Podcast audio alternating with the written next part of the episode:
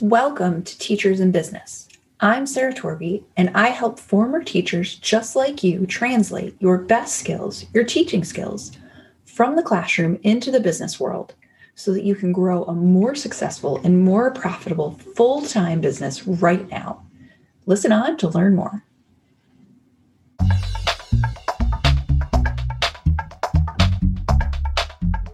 Hey, and welcome to episode 11. This week, we're going to talk about problem solving as a business owner. One of the superpowers I think I know that everyone who has done any teaching of any form has is problem solving. In a teaching setting, we are problem solving superheroes. We solve a million problems a day as they come up, just from one moment to the next, and you just roll through thing after thing. You solve the problems, you put out the fires, you fix all the things. The same thing happens in parenting, right? Like it just, you roll through the day and you take what comes and you solve it as you go. We know exactly what to do in a teaching setting to figure out what's happening, to sort of diagnose the issue, to think about how to move forward. We know who to ask. We know what resources we have at our disposal, and we know how the system works. And then we leave and we join the business world. And things are a little different, especially if you own your own business and you're on your own. There are fewer supports, at least seemingly, right? There are not as many resources just at your fingertips like you had in a school building but you still have your problem solving skills and you have stellar problem solving skills. So the question becomes how do I effectively transfer my problem solving skills as a teacher to my business? And I think for me, what I have learned in the course of my business journey is that it's all about keeping the steps in problem solving front of mind. So there are five steps in solving any problem you want whether it's in mm-hmm. front of you in a classroom in the ter- in the form of something going on in a classroom with a kid or not or with a client. And you know from there to anything in your business. So the way this starts is by identifying the actual problem. And this is a really important first step. It sounds um, fairly obvious, but I think actually, in so many cases, one of the things that we run into where we go wrong as problem solvers is by um, doing what in math class with students, I would say you're not answering what the question is asking. Sometimes we go to solve a problem and it's not our actual problem. Um, it, what this makes me think of is a colleague I used to have in my corporate days. Uh, he was a product developer, he was a tech guy, he was a great, great human being. Um, and what would happen is I would go to him and say, Hey, Jeremy, I need this button on the website to be green. And he'd say, Yup, great, cool, I can do that. What's the problem you're trying to solve? And I would go, Well, I just need the button to be green. This customer requested this button be green. And he'd go, Cool, cool, totally get it. What's the problem you're trying to solve? And and I'd just be like, Well, but I need it to be green. And he'd be like, Right, but no. What's the actual problem you're trying to solve? So often we get launched down the pathway to the solution, like, I'm going to use this tool and we haven't actually identified what the problem we want to use that tool to solve is. So, something that happens for me and with clients all the time, they'll say, Oh, I bought this tool I'm going to use. And I'll say, Okay, what did you buy it to solve? And they just look at me like I've lost my mind. Like, Well, I think I might need it someday. Like, well, what is it solving for you right now? So, if you lead with, What is the problem I'm trying to solve right now? What is the actual problem? And it could be, what is my goal? Because that we treat as something to problem solve in a lot of ways, also. Like, what do I want to solve? What am I trying to tackle here? Having that be very, very clear And knowing what you're trying to solve or what the goal you're trying to attain is means that as you get, um, as you plan, as you meet solutions, as you collect data, that you know what you're trying to funnel it to. It helps you to stay on course, right? It's driving on a two lane highway versus a 16 lane road and just weaving all over the place. So once you know the problem, you can create a plan. That's the second step. But it's not like a literal, like it's going to go in the following 18 steps and then it's going to be perfect. It's laying out potential experiments, potential solutions. Just think about a scientist in a lab, right? This is science in some ways. The scientist in the lab identifies a problem they want to solve, and then they think, like, okay, here are the tools I have.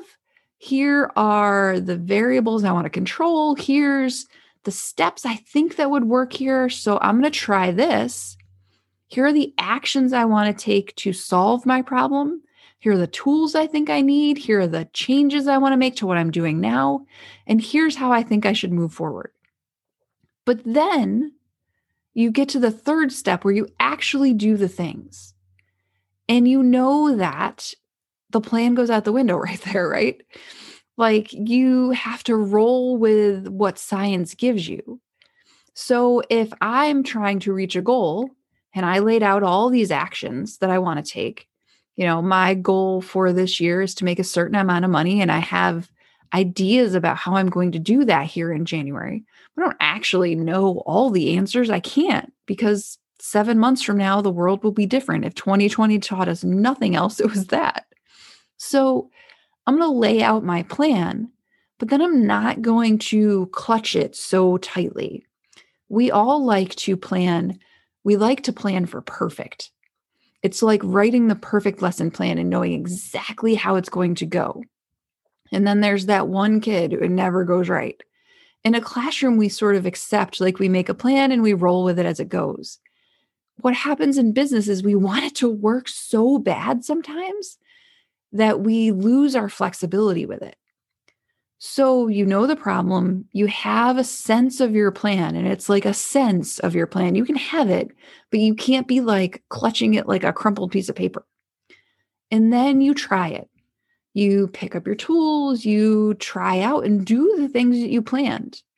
And as you go, you collect data. You record things, you take some notes, you you know, think about how people are responding to what you do. You're thinking about roadblocks you run into. You you act on your plan and collect the information that you get as you go. That's it. That's the third step. The third step is to try stuff. The fourth step is to look at the data.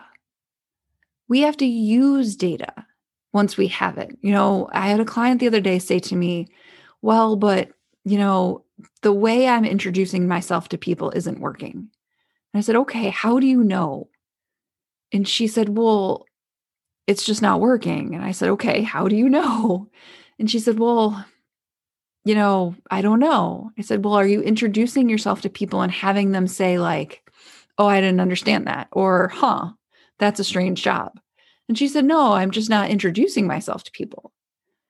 So the thing is, is that an absence of data is not data, right? The whole idea is take the action and see how it goes. There is no replacement for that. It's like the scientist in the lab making the plan and then being like, yep, I made up the data and here's what I found. Like that scientist wouldn't be a scientist very long. You are a scientist of your business.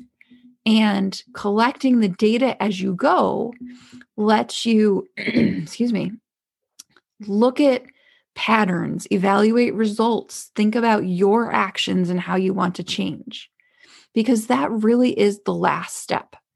So you know what the problem you wanted to solve was, you have a plan, you put that plan into action, you give it a period of time, and you do those actions and you collect data. Actually, and let's talk for a second about the period of time. It's never a week, right? Like it's not it's that's not enough time for anything unless you're like growing grass seed, in which case maybe it's not. So I actually recently have asked a couple of clients to decide on a plan and commit to it for six months with no changes. Like, could you plan what you're going to plan and commit to it, to just doing it the way you're doing it for six months and only changing little increments, like shifting variables here and here, like the scientist would? Maybe it needs to be a little warmer. Maybe it needs to be a little cooler. Maybe I need to change that word. But the core steps, like where and how and who, stay the same so that you can test the small stuff and really get good data. And at the end of six months, we're going to look at the data and say, okay, what do we know now? How do you want to adjust from here? The last step is adjusting. How do you want to go from here based on the data?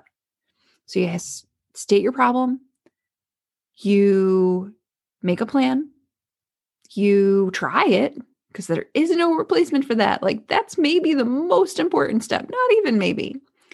You look at the data as you go, but you don't get like super attached to like how many people liked your post. It's not what it is. You're looking for patterns and generalizations and big ideas, right? And then you get to the end and you think like, okay, what am I going to do now? From there, you get to decide where in the problem solving process you go back to. Like, did you not have the problem right? Maybe you're doing something different than what you're solving. Maybe everything's perfect and you're like, nope, not going to change anything, just going to keep going. Maybe you go back to the planning stage and you think, like, okay, almost need to adjust. Or you go back to the trying stage and think, like, hmm, maybe I didn't give that the right kind of try. Maybe I sort of pulled the punch. But wherever it is, from that last step from your analysis, you get to start back and the cycle continues. All we do all the time is problem solve in so many ways. It's an ongoing cycle, but like we expect to go into business, have a problem, solve it, move on forever. And that's just not a fair expectation, right? We have to continue to evolve and know that we're just forever in the cycle, and that's okay. That's the fun part almost. So, that is problem solving which you're already good at, just in a business context. I'm sure that you recognize those steps from your time in teaching, from working with your clients, from doing all the things that you do. And as you continue forward, just think about where am I in this process? Like, where am I? Am I, am I in the what is my problem phase? Am I in the action phase or am I in the evaluation phase? where am I and have I skipped a step maybe? Because sometimes we do. That's what human brains do. We skip stuff when it feels uncomfortable. If you are wandering through this and you're thinking, like, I have way more problems and no answers at all, please reach out. This is my superpower very much, just like it is yours.